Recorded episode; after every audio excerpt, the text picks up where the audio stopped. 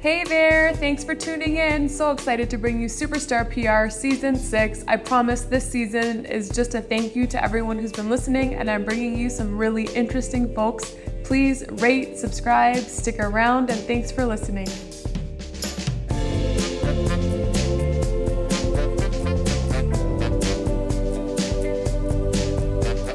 Welcome to Superstar PR. Let's get into it. You're doing some cool stuff, Renee, and Renee is my guest today because she represents things that I'm very much aligned with.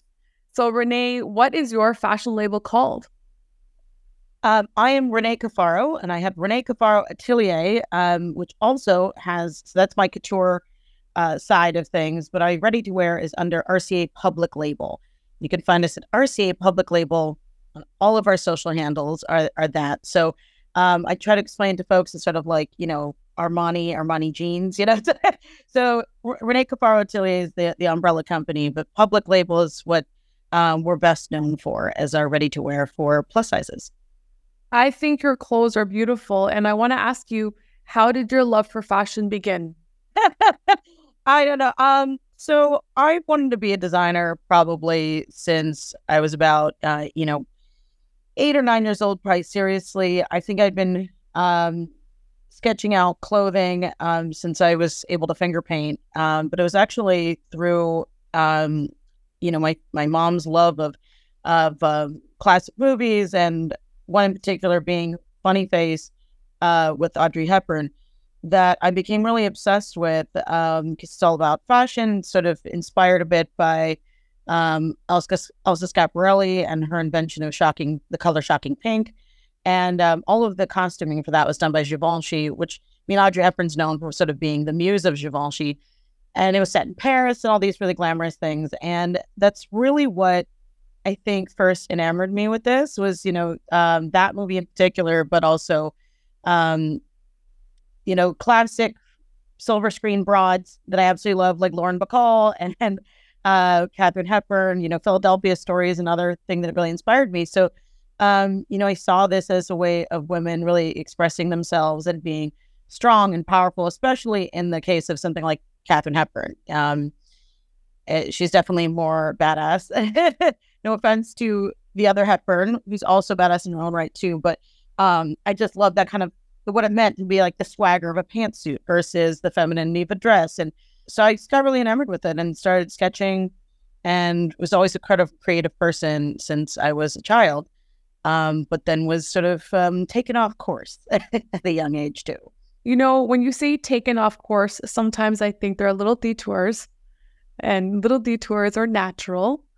Um, let me ask you now, in terms of what you represent, I see it's body positivity, but what does that mean for you now with your clothing and your designs?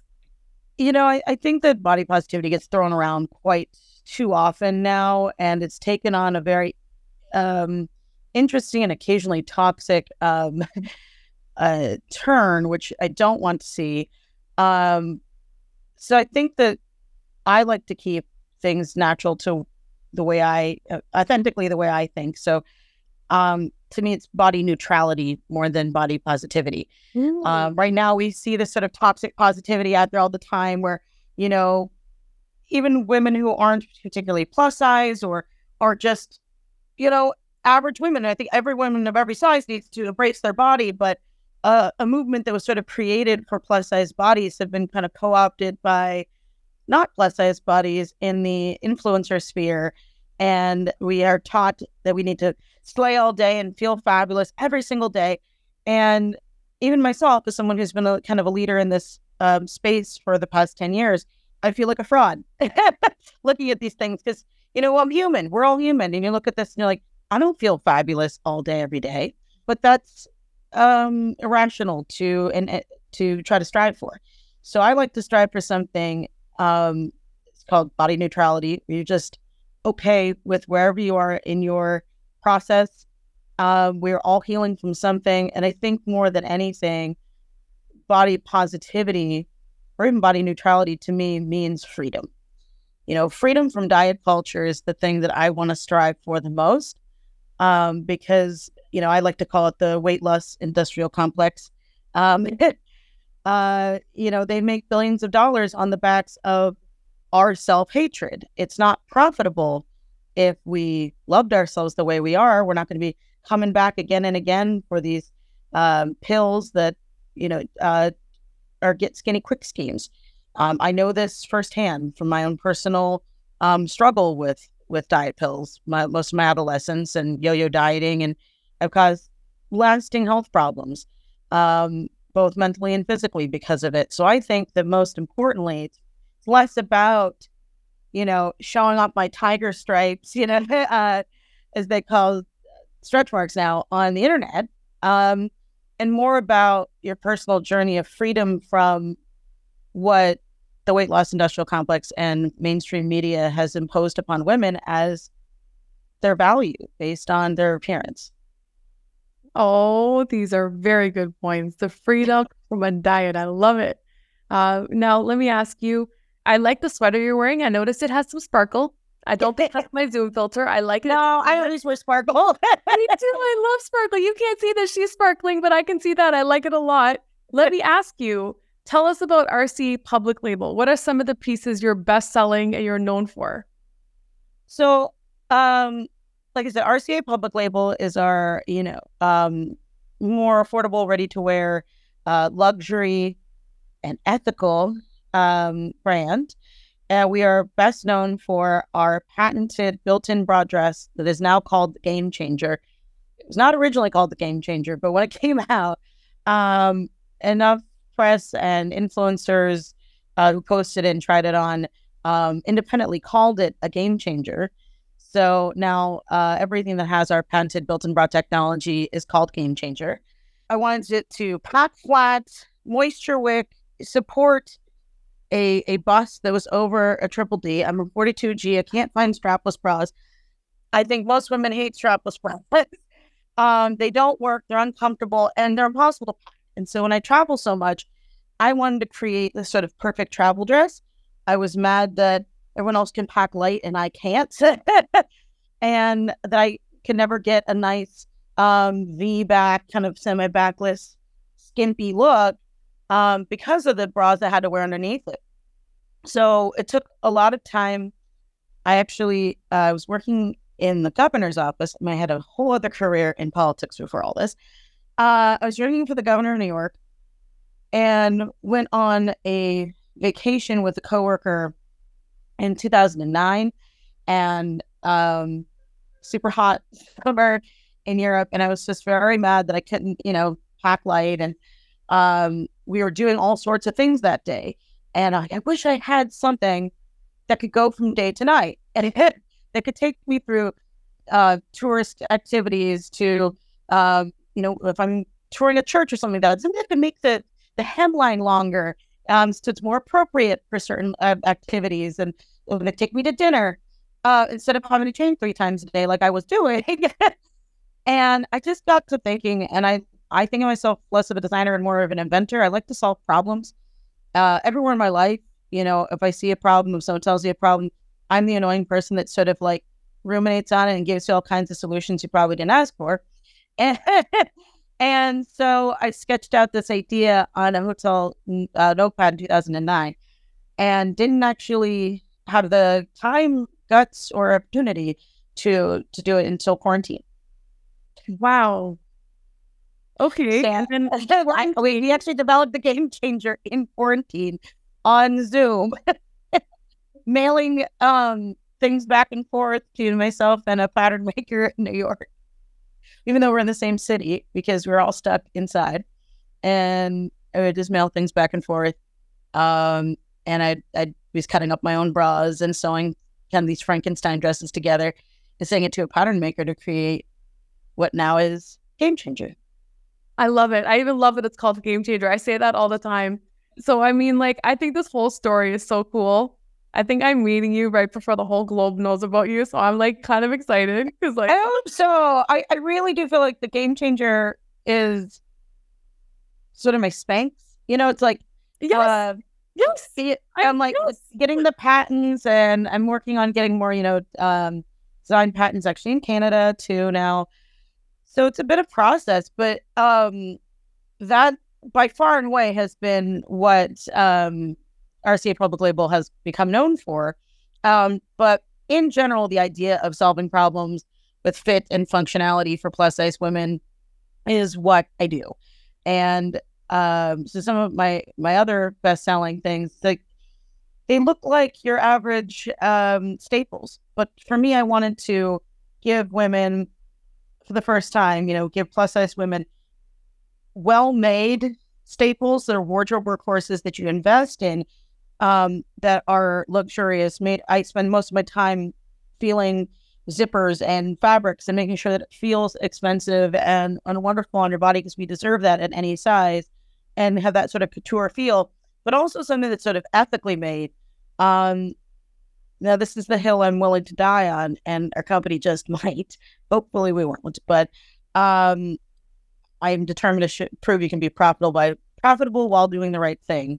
So far, it's been slow, but everything is made, designed, sourced, all locally in the Garment District of New York City because I wanted to bolster the brick and mortar um, wholesalers for fabrics and the small businesses who are small manufacturers here in New York um, that have been dwindling um, for years um, and have been brought to their knees by everyone trying to rezone them and push them out of the city for luxury condos uh, and the pandemic. And it's a, you know, this is a city that I love and, and the city I'll be in for the foreseeable future. And this is my, my home now. And I, I wanted to do my small part in trying to save the garment district, which was one of my big issues when I was working in government. So kind of a full circle moment for me.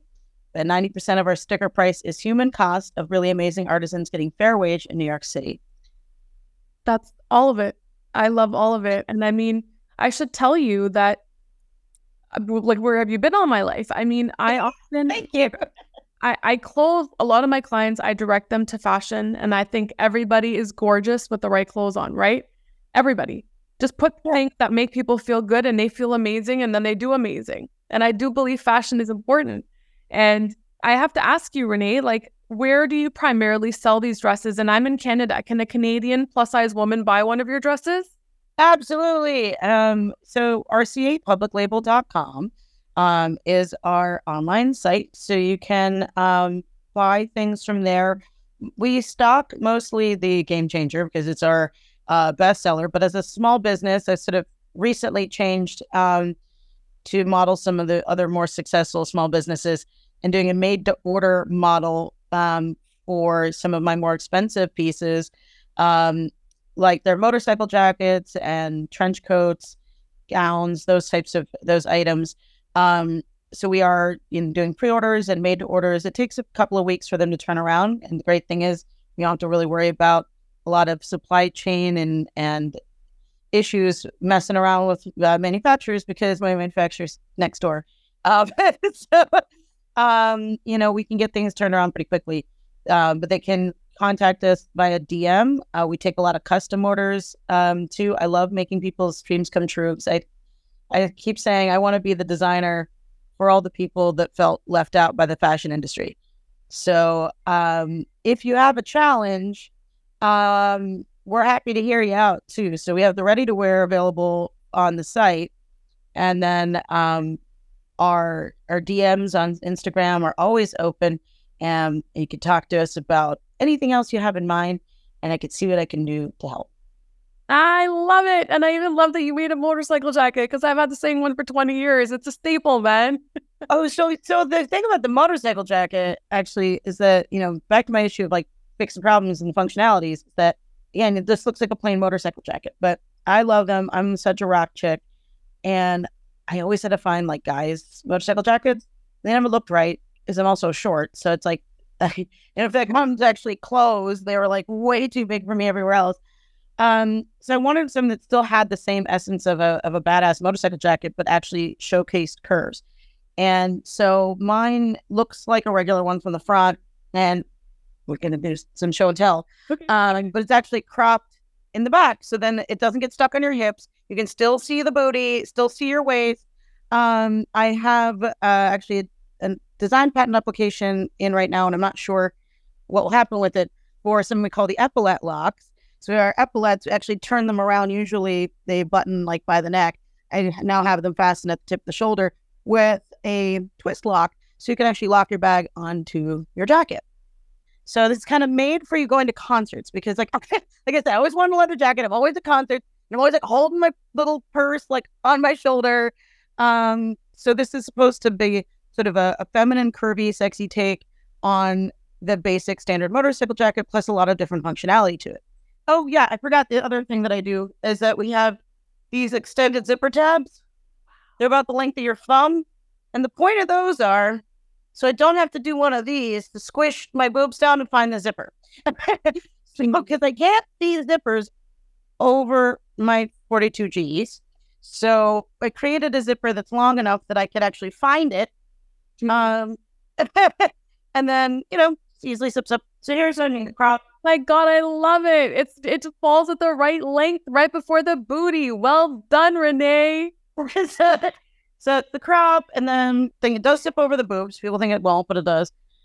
Um, we have a Make It Mine Moto service now, where you can take the classic motorcycle jacket pattern that we have, and tell me what you want to make it out of.